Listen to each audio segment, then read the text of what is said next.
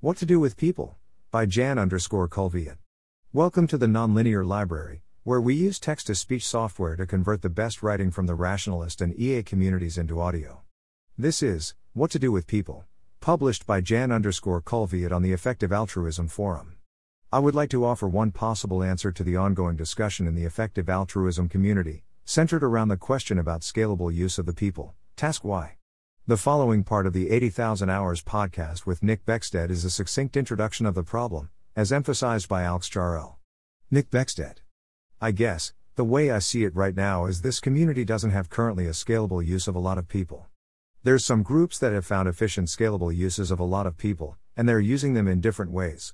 For example, if you look at something like Teach for America, they identified an area where, man, we could really use tons and tons of talented people. We'll train them up in a specific problem, improving the US education system. Then, we'll get tons of them to do that. Various of them will keep working on that. Some of them will understand the problems the US education system faces, and fix some of its policy aspects. That's very much a scalable use of people. It's a very clear instruction, and a way that there's an obvious role for everyone. I think, the effective altruist community doesn't have a scalable use of a lot of its highest value. There's not really a scalable way to accomplish a lot of these highest valued objectives that's standardized like that. The closest thing we have to that right now is you can earn to give and you can donate to any of the causes that are most favored by the effective altruist community.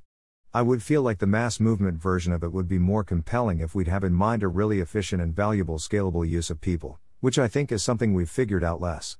I guess what I would say is right now, I think we should figure out how to productively use all of the people who are interested in doing as much good as they can, and focus on filling a lot of higher value roles that we can think of that aren't always so standardized or something. We don't need 2,000 people to be working on AI strategy, or should be working on technical AI safety exactly. I would focus more on figuring out how we can best use the people that we have right now.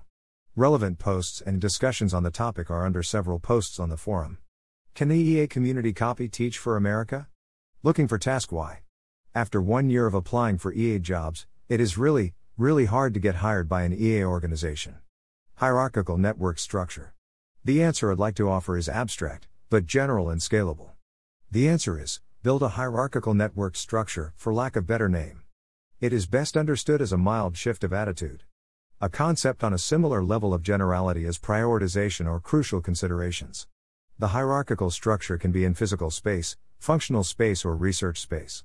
An example of a hierarchy in physical space could be the structure of local effective altruism groups. It is hard to coordinate an unstructured group of 10,000 people. It is less hard, but still difficult to coordinate a structure of 200 local groups with widely different sizes, cultures and memberships. The optimal solution likely is to coordinate something like 5 to 25 regional coordinators/hub leaders, who then coordinate with the local groups. The underlying theoretical reasons for such a structure are simple considerations like network distance or bandwidth constraints. A hierarchy in functional space could be, for example, a hierarchy of organizations and projects providing people career advice. It is difficult to give personalized career advice to tens of thousands of people as a small and lean organization. Scalable hierarchical version of career advice may look like this, based on general request. A student considering future study plans is redirected to, for example, effective thesis, specialized on the problem. Further, the student is connected with a specialist coach with object-level knowledge. The hierarchical structure could, in my guess, scale approximately 100x more than a single organization focusing just on picking the few most impactful people. A hierarchy in research space could be a structure of groups working on various sub-problems and sub-questions. For example, part of the answers to the question how to influence the long-term future depend on the extent to which the world is world, or random, or predictable. It would be great to have a group of people working on this. There are thousands of relevant questions and tens of thousands of sub-questions which should be studied from an effective altruist perspective. In general, hierarchical network structures are the way how complex functional systems are organized and can scale. Closely related concept is modular decomposition. Why networked? I want to point toward the network properties of structures. It is possible to think about some crucial properties of complex system using concepts from network science. For example, average and maximal distance between nodes in the network, bandwidth of links, mechanisms for new link creation, and similar. Why structures? To put structural aspects in focus. The word hierarchy has many other meanings or connotations like status hierarchy or top-down, command and control style of management, which I do not want to recommend. How is this different? It may be helpful to contrast creating hierarchical structure with other organizational principles. Effective altruism has in its heart a principle of prioritization, where pure hierarchization tells you to decompose the whole into subparts, and assign someone to deal with each of the parts. Pure prioritization tells you select just the best action, and assign just the best person to do it. Taken to the extreme, prioritization leads to recipes like find the brightest prodigy, make him or her work on the most important problems in AI safety. Taken to the extreme, hierarchization leads people to work on obscure questions. Do not get me wrong, prioritization is a great principle, but I would suggest effective altruism should use hierarchization more than it does. Another competing, self-organizational principle is homophily, that is, people's tendency to form ties with people who are similar to themselves. Where hierarchization leads to different levels of specialization, homophily leads to homogeneous clusters of people. Starting with several Oxford utilitarian philosophers, you attract more Oxford utilitarian philosophers, so-called founders effect. Good ML researchers are more likely to know other good AI researchers. People critical of EA's organizational landscape will more likely talk to other people dissatisfied with the same problems. Homophily is in general neither good nor bad. In some ways, it provides immense benefits to the movement, like, we want smart altruistic people. But from a structural perspective, it also has significant drawbacks. Taken together, prioritization and homophily lead to problems.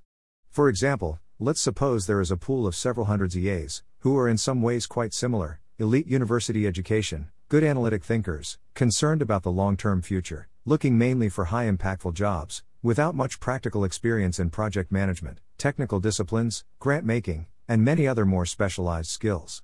All of them do the prioritization of their career options, and all of them apply to the research analyst role at Open Phil.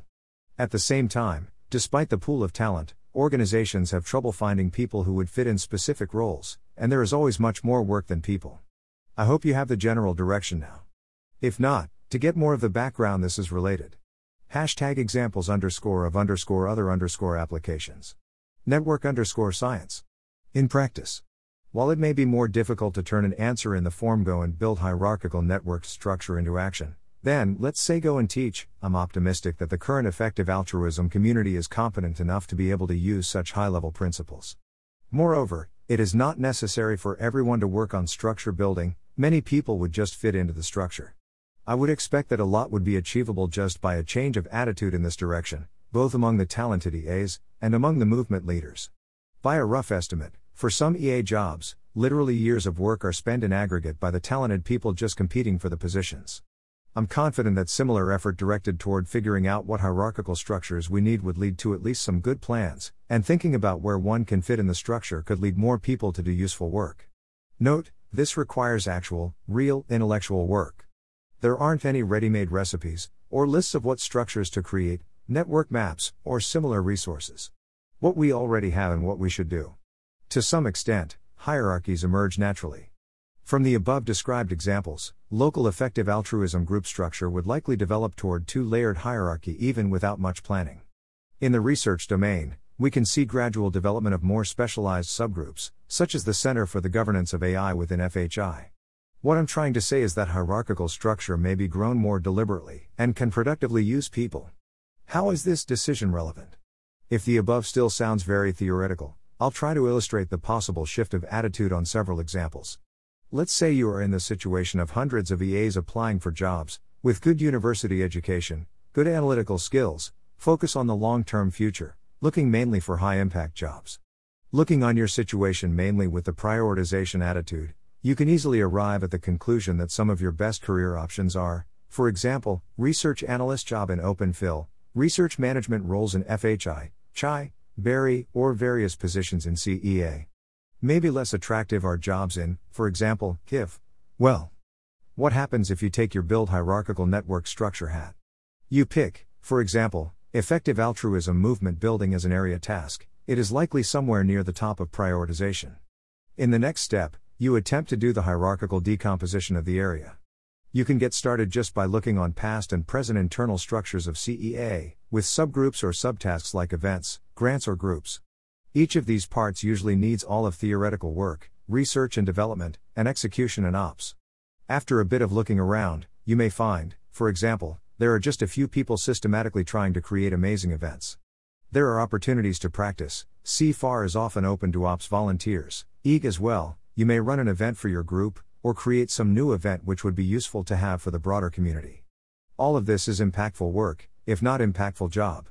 Or, you may find out there isn't anyone around exactly working on research of EA events. By that, I mean questions like, how do events lead to impact? How we can measure it? Are there some characteristic patterns in how people meet each other? What are the relevant non-EA reference classes for various EA events? When you try to work on this, you may find out it depends on specific skills, or requires contact with people working on events, so it may be less tractable, but it's still worth trying. I would also expect good work on this topic to have impact, attract attention, and possibly funding. While I picked up examples from the EA movement building cause area which can ultimately lead to working in effective altruism professionally, that's not the point. In different cause areas, the build hierarchical network structure attitude can lead to work doesn't have the EA label in the name at all, yet is still quite impactful. We need EA experts and professionals in many fields. Also, often the most impactful action may be not doing something directly, but creating a structure, or optimizing some network. Short example, X risk seems to be a neglected consideration in most of the economics literature. One good option could be to pursue an academic career and work on the topic. Possibly an even better option is to somehow link researchers in academia who are already thinking about these topics in different institutions, for example by organizing a seminar. How can the shift look like for someone in central positions? One change could be described as matching second best options and third best options with people. Delegating. Supporting growth of more specialized efforts. How a good practice may look like, the Center for the Governance of AI has an extensive research agenda. Obviously, the core researchers in the institution should focus on top priority problems, but as even some of the sub-problems are still quite important, it may make sense to encourage others to work on them. How may this happen in practice? For example, via the Research Affiliates Program, having AI Safety Camp participant work on the topics. Another example, let's say you're 80,000 Hours, an effective altruist organization trying to help people have impact with their career. You prioritize focusing mainly on moving ML-PhDs to AI safety, and impressive policy people to the governance of AI. At the same time, you are running the currently largest EA mass outreach project. The unfortunate result is that almost all the people interested in having impactful careers have to rely just on the website, and only a tiny fraction gets some personal support. What might a hierarchical network structure approach look like? For example, distilling the coaching knowledge, and creating a guide for professional EA groups organizers to provide coaching to a less exclusive group of effective altruists. There are now dozens of professional EA community builders. EA career coaching is part of their daily jobs, yet as far as there is more knowledge than on the website, they are mostly left to rediscover it. How can the shift look for someone working in the funding part of the ecosystem? One obvious way is to encourage re-granting. This is to some extent happening. Obviously, it likely does not make sense for Open Phil to evaluate $10,000 grant applications, so such projects are a better fit for EA grants. Yet there are small things which can be impactful which are so small that it does not make sense to evaluate them even as EA grants, and could be supported, for example, by community builders in larger EA groups. Another opportunity for networked hierarchical structures is in project evaluations and talent scouting. Instead of relying mainly on informal personal networks of grant evaluators, there could be more formal structures of trusted experts. Possible problems. It is possible that some important tasks are not decomposable in a way which would be good for delegating them to hierarchical structures. While this problem is a question of active theoretical research, it seems clear that many important practical problems are decomposable. Hierarchical structures composed of a large number of people have significant inertia, and when they gain momentum, it may be hard to steer them. Think about bureaucracies. I agree this is true, but in my view it would be good to have some parts of the effective altruism movement which have more of this property. It seems to me in the current state too many EAs are too fluid, willing to often change plans, based on the latest prioritization results or 80,000 hours posts, for example someone switching from research career to EAG, then switching back to study of X risks, then considering ops roles, etc. Also, I would consider it a good result if the trail behind the core of effective altruism movement was dotted with structures and organizations working on highly impactful problems, even if the problems are no longer on the exactly first place in current prioritization. It is difficult to create such structures and very few people have the relevant skills. I'm generally skeptical of such arguments. The effective altruism movement managed to gather an impressively competent group of people, and many of the new EAs do not seem to be less competent than old EAs who built the existing structures.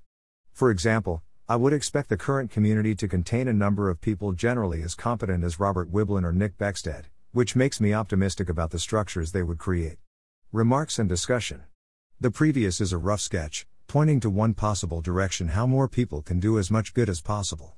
It is not intended as suggestion for scaling effective altruism to truly mass proportions, not speaking of hundreds of millions people. But that is also not the situation we are in. The reality is currently effective altruism does not know how to utilize even thousands of people, apart from earning to give. My hope is that shift toward building hierarchical network structures would help. Big weakness of this set of ideas is it is likely not mimetically fit in the present form. Building hierarchical network structure is a bad name. Also, this post isn't a nice one-paragraph introduction. Just finding a better name could be big improvement. For various reasons, it is also hard for me. I would really appreciate suggestions. I would like to thank many EAs for comments and discussions on the topic. Thanks for listening. To help us out with the Nonlinear Library or to learn more, please visit nonlinear.org.